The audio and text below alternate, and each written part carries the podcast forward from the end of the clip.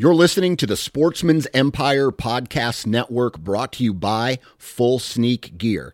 Check out their entire lineup at fullsneakgear.com. Also, be sure to check out our entire stable of podcasts at sportsmansempire.com. New from Moultrie Mobile, the Feed Hub offers first of its kind cellular connection and control for nearly any spin cast feeder on the market. When used with the Moultrie Mobile app, you can monitor feed and battery levels, run feeders on demand, receive alerts when feeders are clogged, and remotely adjust feeding times. The Feed Hub is ideal for anyone who maintains feeders. Remove the guesswork and save time by planning feeder maintenance before you drive to your hunting property. For more information, visit moultriemobile.com. You're listening to the Sportsman's Nation Podcast Network, powered by Interstate Batteries. From your truck to your trail camera, Interstate Batteries has you covered. Visit your local Interstate Battery store today or online at interstatebatteries.com. Interstate Batteries, outrageously dependable.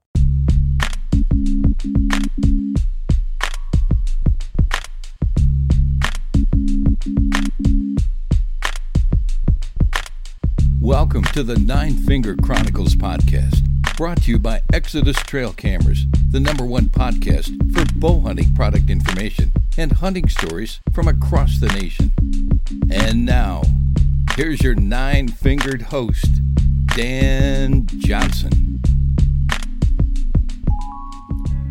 All right, everybody, welcome back to the Nine Finger Chronicles podcast brought to you by Exodus Trail Cameras. And real quick, I'm going to do this real quick. Exodus Trail Cameras, kick ass company ran by kick ass people, and it's a kick ass product. And you can buy this kick ass product if you go and visit ExodusOutdoorGear.com. And if you enter the discount code nine fingers, that's the number nine followed by the word fingers, you will receive $20 off of your purchase. I'm keeping the intro short today because I want to. Uh, today, we're going to be talking with a gentleman named Dan Keller. He is a CPA out of Pennsylvania. And today, the topic is taxes. And if you're a landowner, how you can save taxes, save on taxes when you buy your property, sell your property, or potentially gift that property to somebody else. So, without further ado, here's today's podcast with Dan Keller. All right, everybody. I am here with Daniel Keller. How you doing today, man? I'm doing great. How are you? I'm doing good. I'm doing good. Now, I don't even know how to really transition.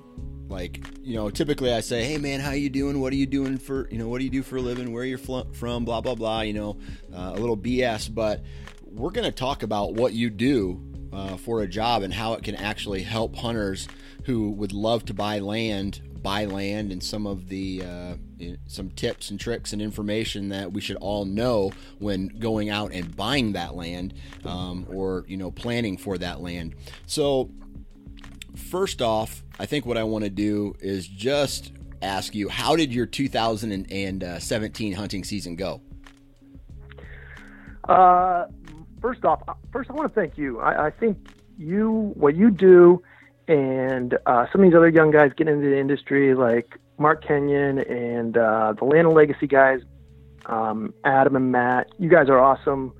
You know, you guys, I think, represent the hunting community in just the perfect way. It's not about killing that big buck. That big buck's kind of cherry on top, and it's all about the stories and the camaraderie. And I love that you guys do that, and I want to thank you for all that. Thanks, man. I appreciate it. And uh, I tell you what, we love doing it.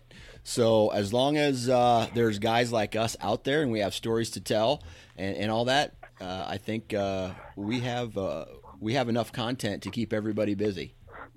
Yeah, I do, and I think you guys are the future, and uh, I'm excited for that. Perfect.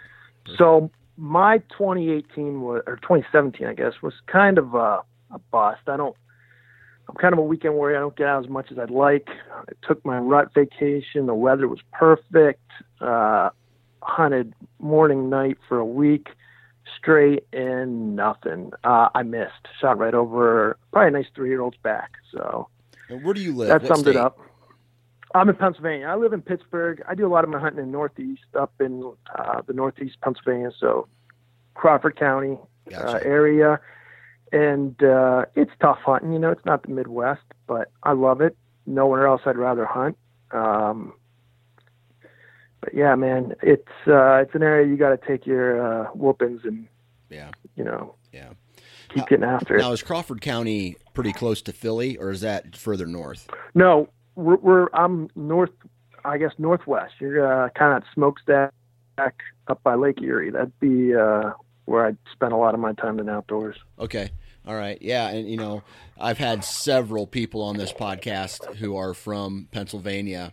And, you know, every time I talk to somebody from Philly, it, you know, I hear the words like tough.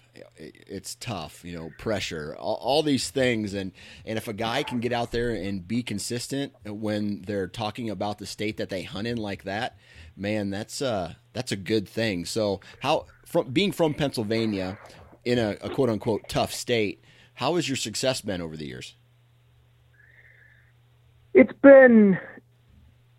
I, I measure my success, I guess, in maybe opportunities I've had, which I've Yeah. blown a lot of them. So, uh, you know, I, I had a good run maybe a decade ago. And I had actually I was living in Buffalo, New York, for probably about three or four years. So I did a lot of public hunting up there. That was that was tough. But uh, you know, since I moved back, I had I haven't been able to tag my buck. I'm pretty selective. I'm not, you know, I'm definitely looking for a three year old. Um, you know, I got enough two year olds on the wall, so uh, I, would say I have not met the level of success I like. But you know what? Every year I get an opportunity, and uh, you know, this year I shot right over one's back, and uh, that's how it goes sometimes. I guess. Yeah, man, I shot over a, I shot shot over a pretty big eight pointer this year, and uh, I I was pretty bummed, but you know, I then realized that yes, it sucks to miss, but at the same time. Uh, that experience right there, just being that close to a mature whitetail, is is is a success all in its own. Oh, and uh, you know, when you're in a state like Pennsylvania, I always view it a lot of times as like you get one chance a year. I always feel, um, especially as much as I get out, where you know you're a weekend warrior, maybe one, you got your one week rut vacation. So if I get that one opportunity, it was a good year. If I capitalized, it was even better years. So Yeah, absolutely, absolutely. So let's get into uh, what what you do for a living, and, and we're going to talk about how that um, relates to hunting and land and all that stuff. But tell everybody what do you do for a living, and tell us about, I guess, what some of your daily, weekly responsibilities are. Well, I'm a CPA uh, here in Pittsburgh, and uh, my expertise is mostly it's pretty much everything tax, but uh, usually I'm very focused on the personal side of it. Um, you know, I got clients all over the country. I've been that's pretty much my quote unquote day job. I spend a lot of time just working on just tax returns for people everywhere, uh, different situations, and um, but as hunting's always been an interest to me, and I think I speak for almost every hunter is they want to own a bunch of land someday, and that's the the dream. That's why we get up. That's why we go to work. I, I started getting into the taxation related to buying, selling land, um, end of life situations where you're getting ready to hand it off to your kids or your heirs or donate it to charity and that stuff really interested me. So I've kind of the last couple of years, uh, uh, you know, kind of just a specialty. When someone asks, I like to be the go-to on that, and you know, I've helped some people out, and uh, it is, it's truly one of those things that I really like to do. Uh, waking up every day doing a tax return isn't fun per se, but when I get to help a hunter uh, save some money so they can put it back in their land, that's always a good day. Good, good deal. All right, so let's talk a little bit about that then. For you know, like you said, it's a dream of mine to someday own land. Right now, I've I've talked to real estate agents uh, before, and they've Yep. come on and they've you know said their piece about planning and, and all that stuff. But from from your point of view, what is the first step to let's say I know I want to buy land, whether I am financially, you know, whether I have the finances to do it right now or not, what are some of the things that I should plan for or be looking at, uh, preparing for um, to in order to do that and take that next step? Well, I think I think any realtor would tell you, you know, you got to have a good down payment, um, especially if it's not going to be your your primary residence, where you can get, you know, a much bigger loan, not as much down payment. Um, if it's just going to be a piece of land, maybe with a little cabin on it, it can be tougher to get financing. Um, that's so. So I would advise people, you know, make sure your credit's good, get that up there, uh, and try and save as much as you can. If you can get up to that 20, 25 percent, now you're in a ballpark that you can actually pull this off um, without maybe taking out another mortgage on your primary residence. Or uh, that would be the steps I would take before purchasing. Okay. I'm not sure. Yeah, I mean, I mean, there's probably some other things you can do in terms of, you know, shopping for a loan. Not really my area of expertise, but right, right. Uh, I, I think a realtor would be a good person to ask for that. Gotcha. Now, what about taxes? Like before, like, is there anything you have to do in advance as far as taxes are concerned to make sure that that may help you along with in that process? I don't know about beforehand. I mean, obviously, you want to have uh, good rep- record keeping, especially if you're a business owner and someone like you who has a side gig and running a podcast and websites you know, definitely make sure you're keeping accurate records. Uh, you know, I laugh all the time. I have people they don't ever want to pay taxes. You know, they're always trying to beg me to get their expenses down, and usually I'll let them get aggressive. Maybe not too aggressive, but but then the time comes when they go to get a loan, and the bank says, "Well, you only made this much money," and they say, "Well, I made more than that." Well, you can't have it both ways.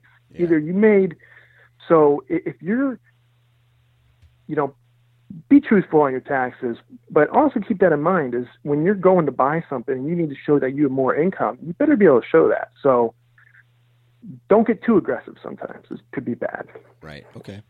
Now, in regards to buying land, all right, you've you know we we do the whole realtor thing and we we we find the piece of property that we want. We have the down payment. We we get the land. It's ours.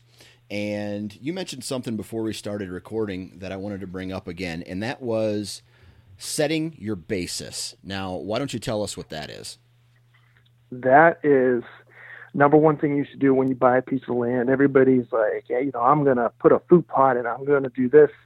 Uh, set your basis. It is vital. Um, so let me explain.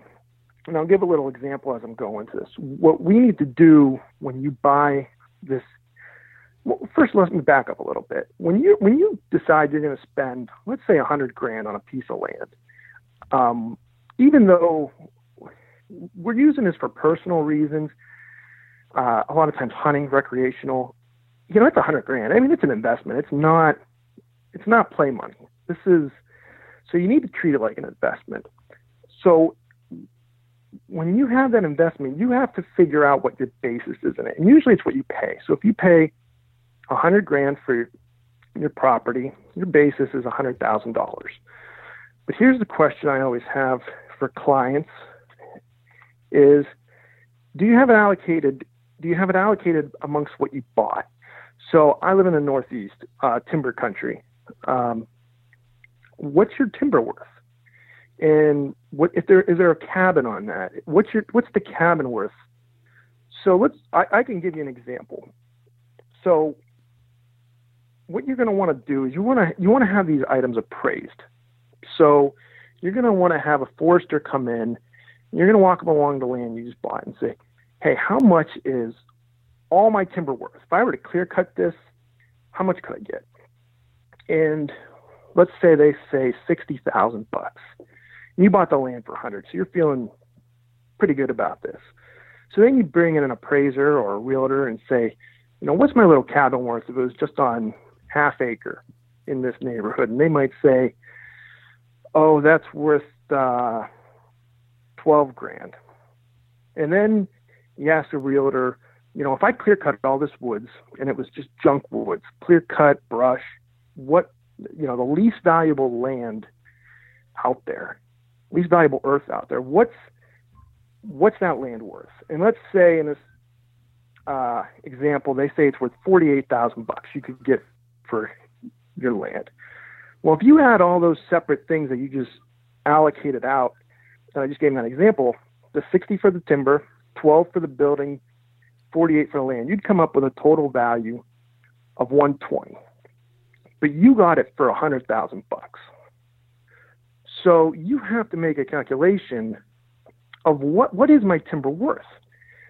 So with the example I just gave, the 60,000 of the total 120 would be 50%.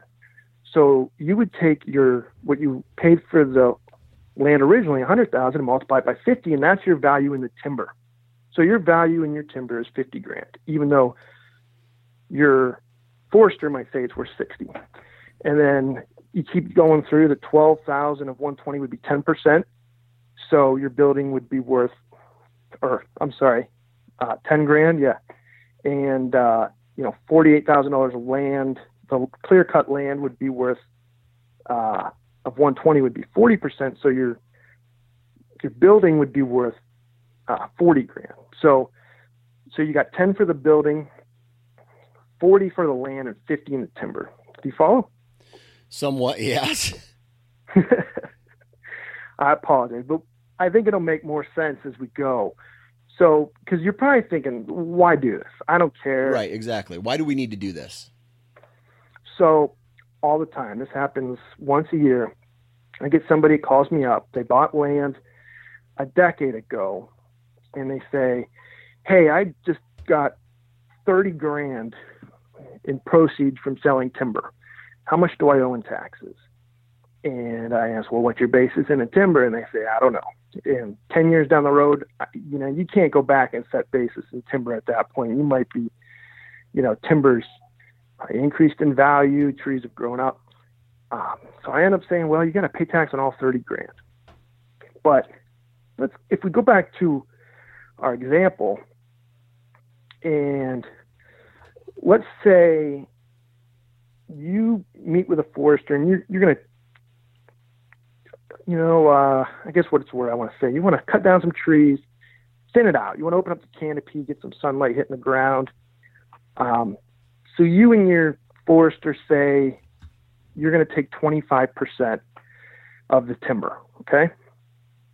and, and you get this documented by your forester that you're taking approximately 25% of the total timber, and he cuts it down. So, but let's say a few years have passed, and now that he, that 25% timber is now worth 17 grand. He's going to give you for it. Well, you get to use 25% of your basis in that timber. So 25% of 50 grand is 12,500. So instead of paying tax on all 17 grand that he's giving you for this timber, you only have to pay tax on the difference between 17 grand and 12,500, which is 4,500 bucks. Okay. And at a 15% tax rate, you're only going to pay $675 in tax.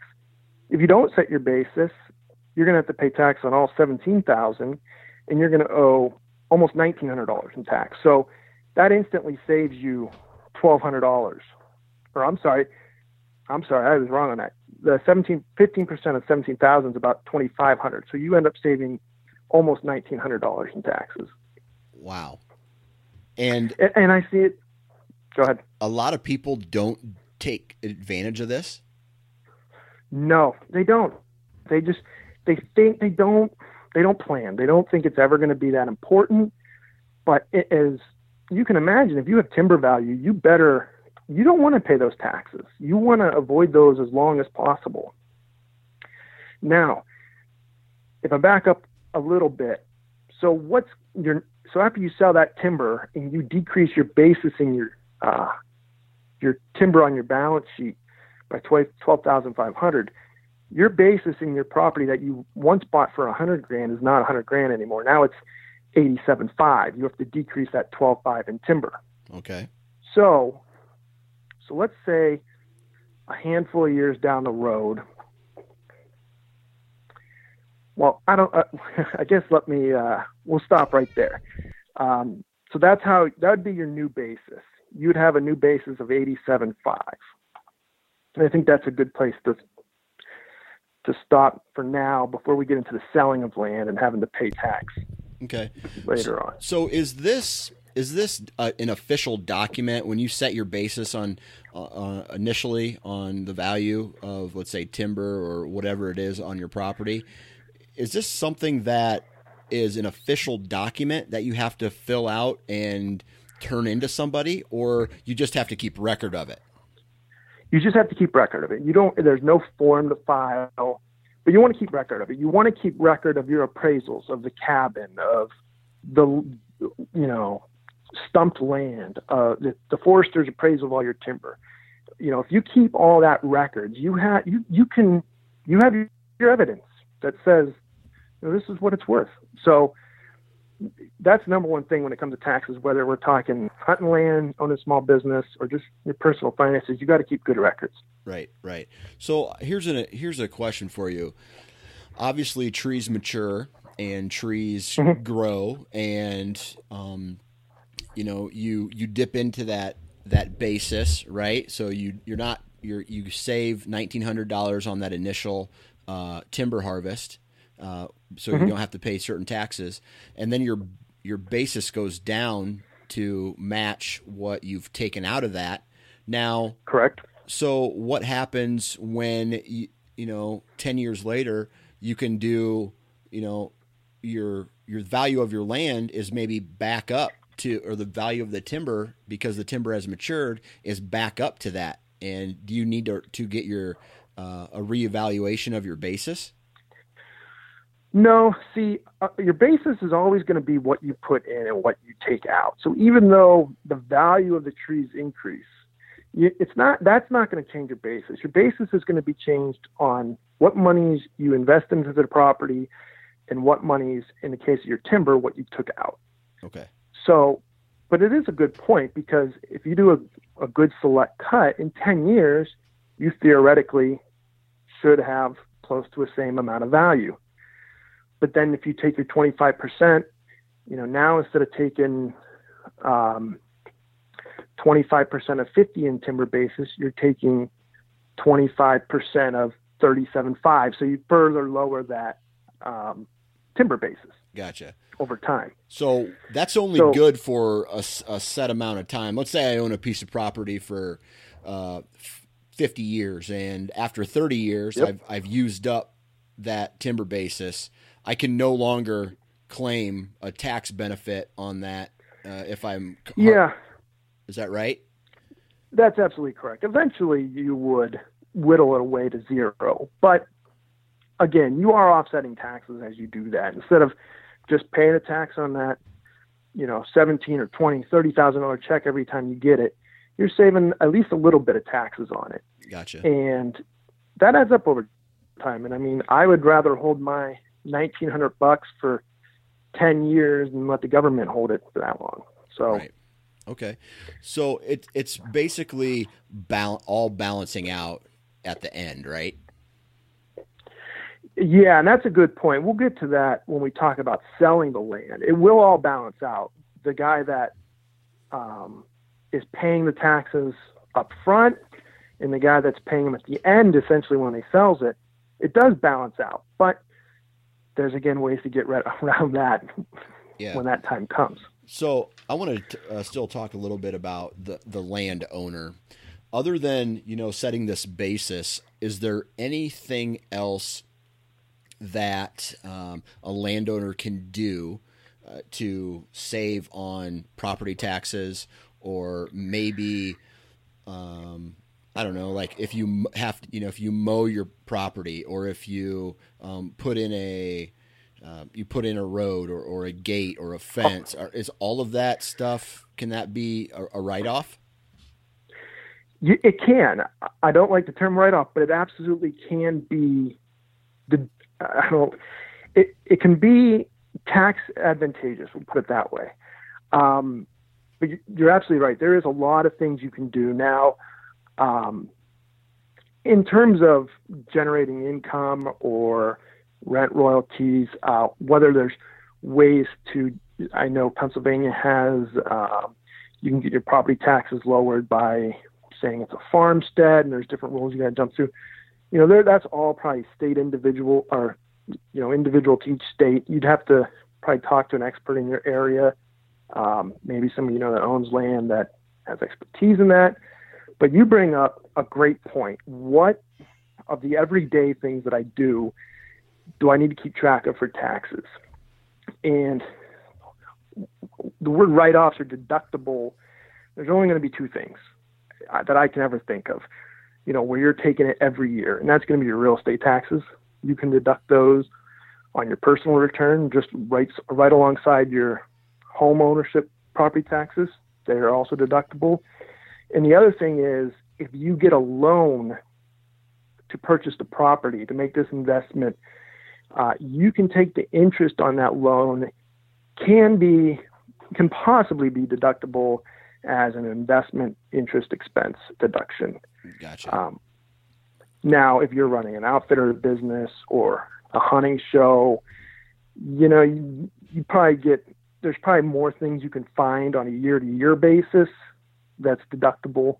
Um, obviously, a lease, uh, an outfitting business, leasing hunts and stuff like that, you have a lot more um, expenses at your disposal. But for an everyday person, those are pretty much the only two things. But you did bring up a great point about now those are year-to-year expenses I mentioned. You made a great point about a road, something that's going to increase the long-term value. Maybe you clear a ridgetop food plot or something like that. Those are not deductible as in you're going to take them on your tax return and write them off, but they do add to your basis.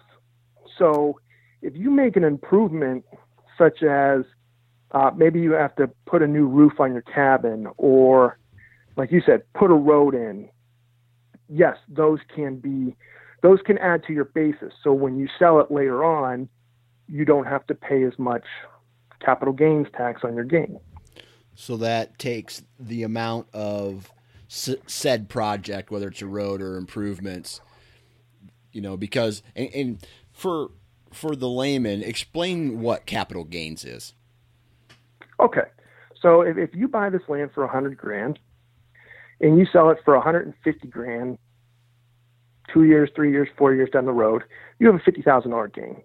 So you're going to have to pay capital gains rates on that.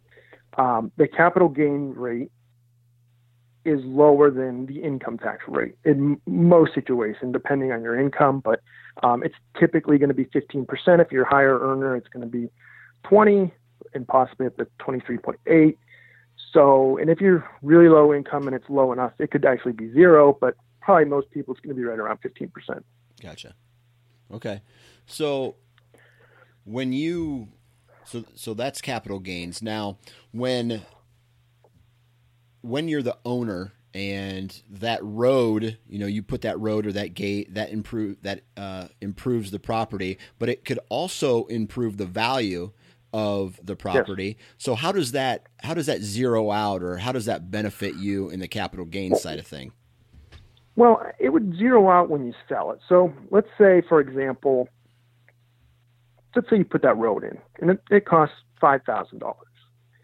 Um, it, it clearly, I think we'd all agree, it would increase the value of the land by at least five thousand dollars. Just like a home improvement, a new kitchen might increase the value of your home by a little bit more than you actually paid for it. So, you know, if you bought this land for hundred thousand bucks and you put in a five thousand dollar road, you have a hundred and five thousand dollar basis. Now, let's say in five years you were to sell that land and you could have sold it for one twenty.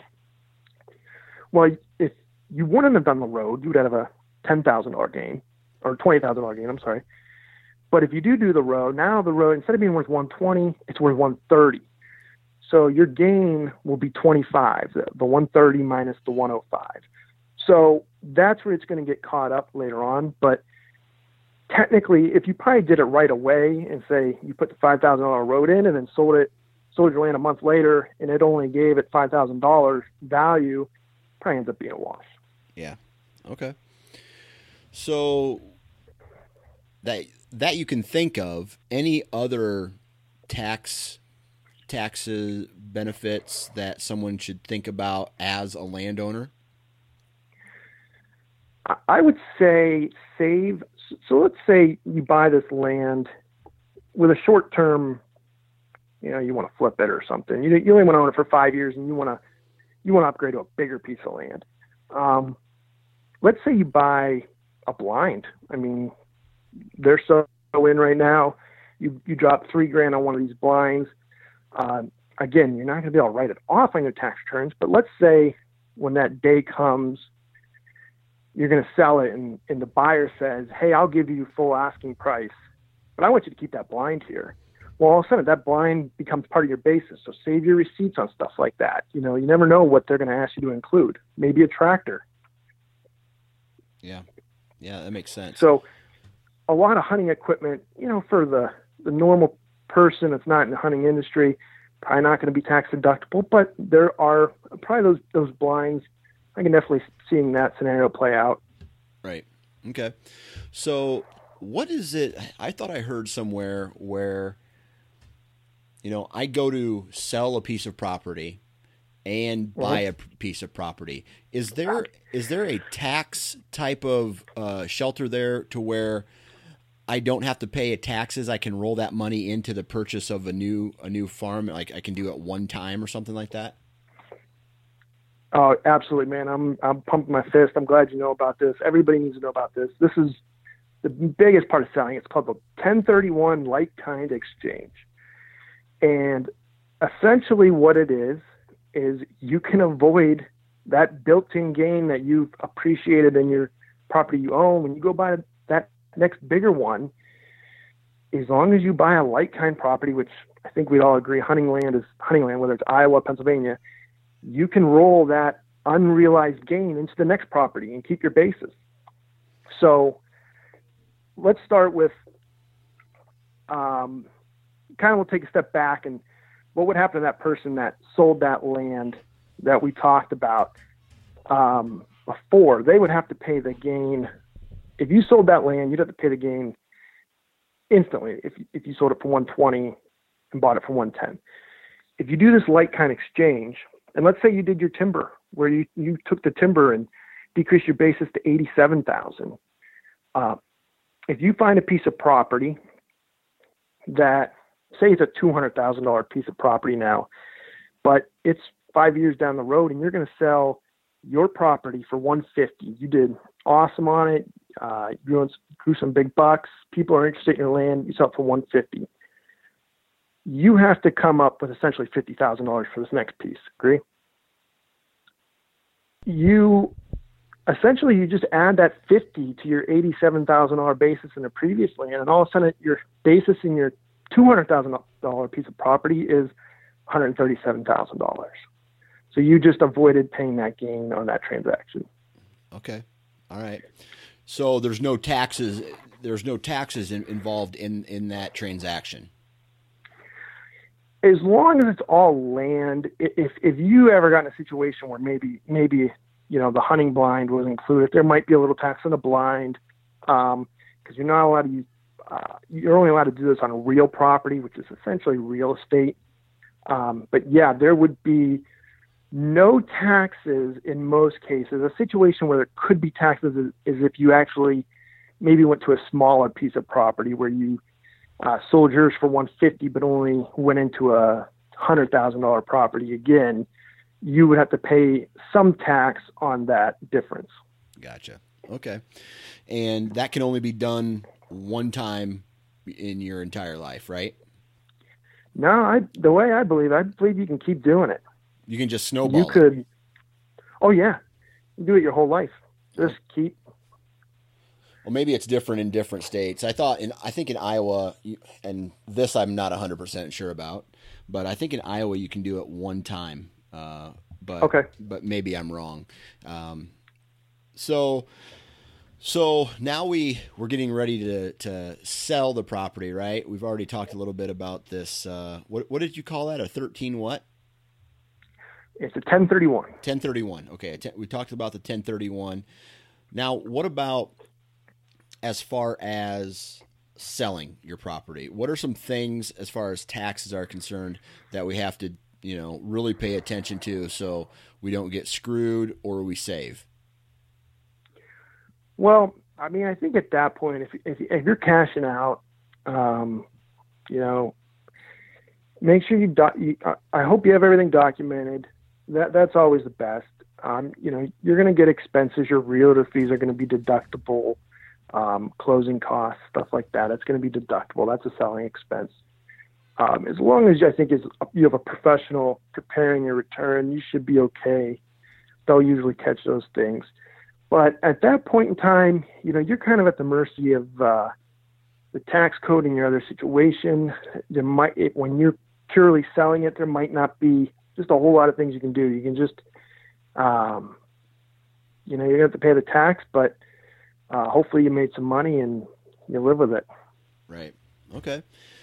And and then if there are, let's say, taxes that have to be paid after the sale of the of the property, uh, anything that they need to worry about once that check comes in and maybe you made a profit or or for the most part have you covered that? Yeah there's when you owe taxes they want you to pay in a certain amount. Um, usually it's either 100 to 110 percent of your previous year's tax or 90 percent of what you're going to owe in this the, the year that you have to pay the tax on so as long as you have paid in enough to cover your prior year's tax, at least 110% of it, you don't really have to pay in anything early uh, to avoid penalty. Now, if you don't do that, if you don't have enough paid in, uh, they can hit you with a little bit of penalty. It's called an estimated tax penalty. Uh, it happens. It's not a huge number, but you you know it can end up being a few hundred dollars. I see gotcha. that commonly. Gotcha. All right, now the other thing that uh, I wanted to talk about here is let's say a guy has owned land and it's been in his family for a hundred years or whatever.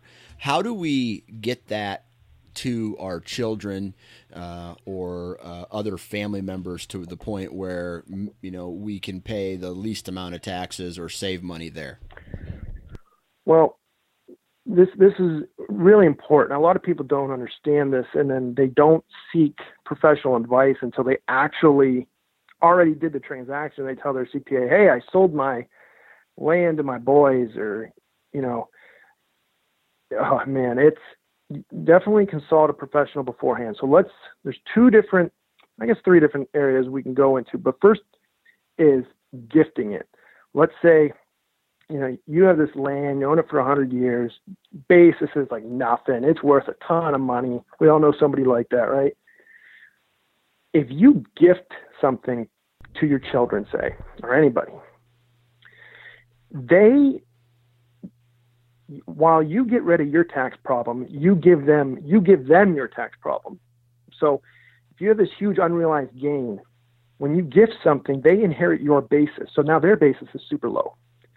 And that's not ideal. When you get these situations when you're getting up in age, you can't hunt anymore, that is, from a tax standpoint, I definitely don't recommend that. What you want to do is actually die owning it um, because what happens is when you die, the beneficiaries of your estate, they get your assets, they receive your assets. Their basis in those assets is fair market value. And the theory behind this is is your estate would pay the tax on the assets. But for most people, that's not even an issue because the threshold to pay estate tax is $10 million. So as long as you have an estate less than 10 million bucks, you know, estate tax is not a worry.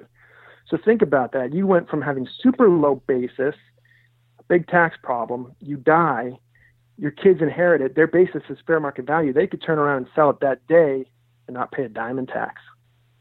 Okay. So so it's better to it's better to actually die owning the land and just make sure it's documented in a will that you want oh. and you what you want done with it and who who it goes to, right? Yeah, for tax purposes absolutely. That is I, that's that's like the holy grail. You just walked out of there, you know, you maybe own this land forever. You did all these basis tricks with the timber, and um, dang, you leave it to your kids, and even if they don't want to hunt, they can turn around and sell it the next day, and they don't have to pay any tax. And that's uh, that's a good deal. Now, what about if the um, like they they they inherit or they inherit it because of your death? They don't have to pay any taxes on the gains that they make from that. Well, so their basis would be whatever it is fair market value. So say your basis was nothing, but its fair market value on your day of death was a hundred grand. Their basis would be a hundred grand. So then if they owned it for another ten years and they sold it for one twenty, they would have to pay the gain on the difference between one twenty and a hundred. Gotcha.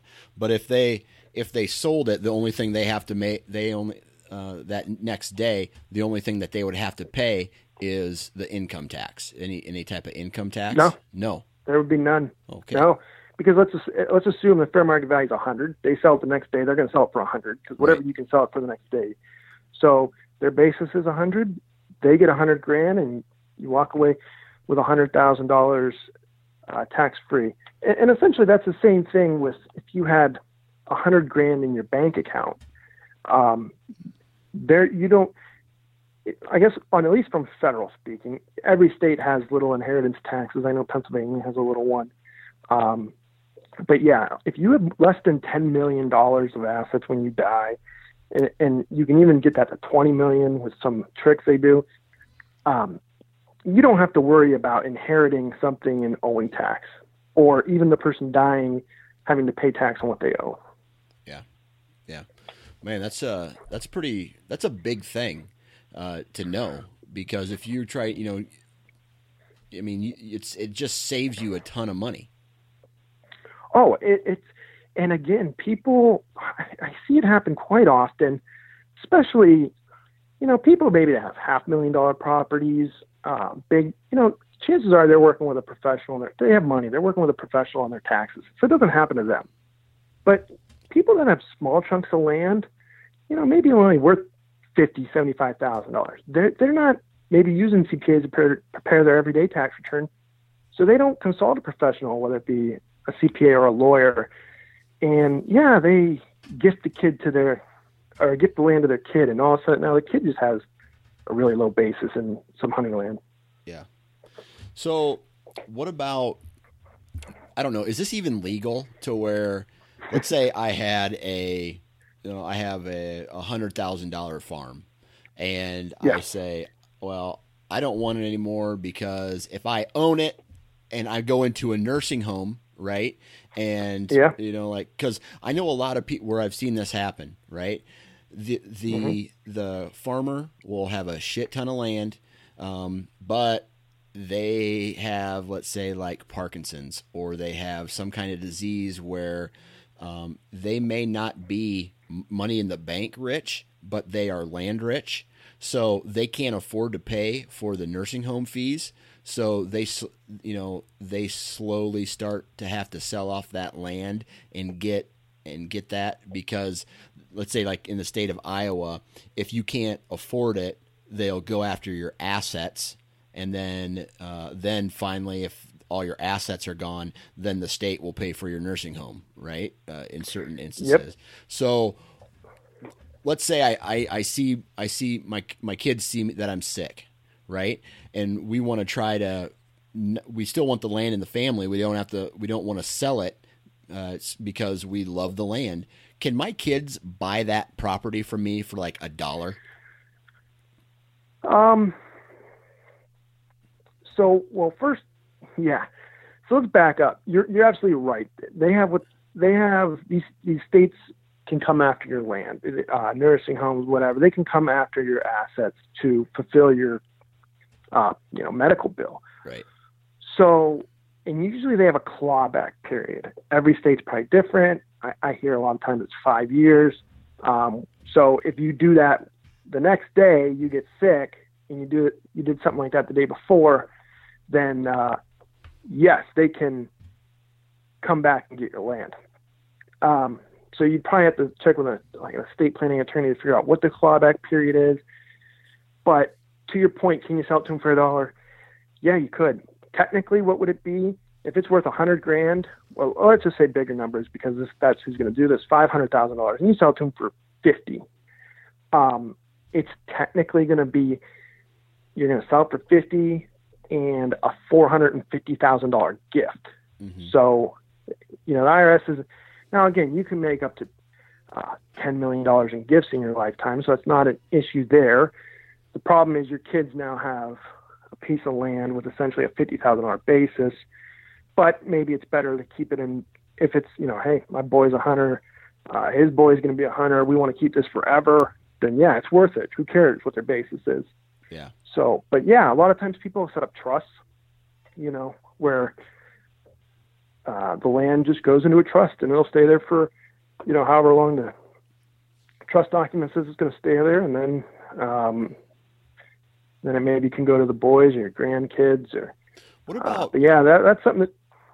What, what was that? What about bankruptcy? Let's say a farmer, because uh, I've I've seen this happen in Iowa too, right? Where uh, a farmer goes and puts, you know, every every year he puts a ton of money into planning and let's say drought or flood or something. And, and I know there's there's crop insurance but let's say something happens to where he he just goes upside down real fast uh, on a on a farm or cattle get sick and die or so his his investment is squat and he has to file bankruptcy is there a way to protect your land uh, from getting basically repoed and sold? I would say farmer maybe would be tough, but I would probably say if it's part of your personal residence, uh, you know, if you buy a house with 50 acres on it, that might be safe. Um, again, consult your local attorney, but I would believe that would be a situation where, because uh, usually they don't go after your personal residence. So I think that would be a situation that could work. Gotcha. Okay. Yeah, just uh, you know, a guy like me trying to figure out all the loopholes. I know you don't like the term loophole, but uh, trying to figure out all, all that kind of stuff. Now, so in regards to handing land off to, let's say, children, how or, mm-hmm. or family, how far does that go? Uh, let's say if I have a third cousin, you know, like a third or fourth cousin's second child type of scenario. Uh, can I can I gift that person, or do they have to be like blood relation? No, I mean, you when you set up a will, I mean, you can give it to anybody. You can give it to charity. Um, yeah, it doesn't. The same with gifting, um, which is a little. Gifting is more like when you're alive. You're allowed to give $14,000 a year without reporting it to the IRS. If you give more than 14, you're required to fill a gift tax return, which is not a really big deal because you're allowed to give up to 10 million in your life. Um, but you got to document it. So if you start giving away more than $14,000 a year, you got to file that return. So, but yeah, you can give it to anybody. Gotcha. Okay, cool, man. Well, I think we I think we covered everything that uh, that you wanted or that you emailed me. Is there anything else as far as a landowner or a land seller or you know someone who's getting ready to maybe uh, give their land away that uh, that we need to be aware of? I think I think we did a great job uh, covering it. I mean, people have questions. I recommend consulting. You know, talk to somebody. Call a CPA. Uh, they can even email me. Uh, you know, just ask questions. You know a lot of CPAs, especially in small town America, they're not going to charge you to ask, answer an email. So ask questions. Make sure what you're doing is is right because you don't want to get in a situation where you shoot first and ask questions later, and you know the tax man's coming. Right. Absolutely, man. Well, why don't you give everybody your email address so that if they do have any questions or concerns about maybe they're buying, selling property or you know tax time or whatever, uh, they can give you a call or uh, email? Yeah, uh, my email is Dan Keller, K E L L E R Jr., just J R though, at gmail.com. Dan Keller Jr. at gmail.com. Yes, sir. All right, man. Well, Dan, I really appreciate you taking time out of your day to hop on and uh, drop some knowledge bombs on us. All right, man. It was uh, great to be on. It was a pleasure talking to you, and I wish you the best. And there you have it, ladies and gentlemen. Another podcast in the books. Man, I'm keeping this outro very short because it's a Friday and I'm going to go spend some time with the family. So, first off, thank you to all the partners of the podcast, and thank you to each and every one of you for tuning in and downloading. And if you're going to be in a tree, please wear your damn safety harness. Have a good weekend.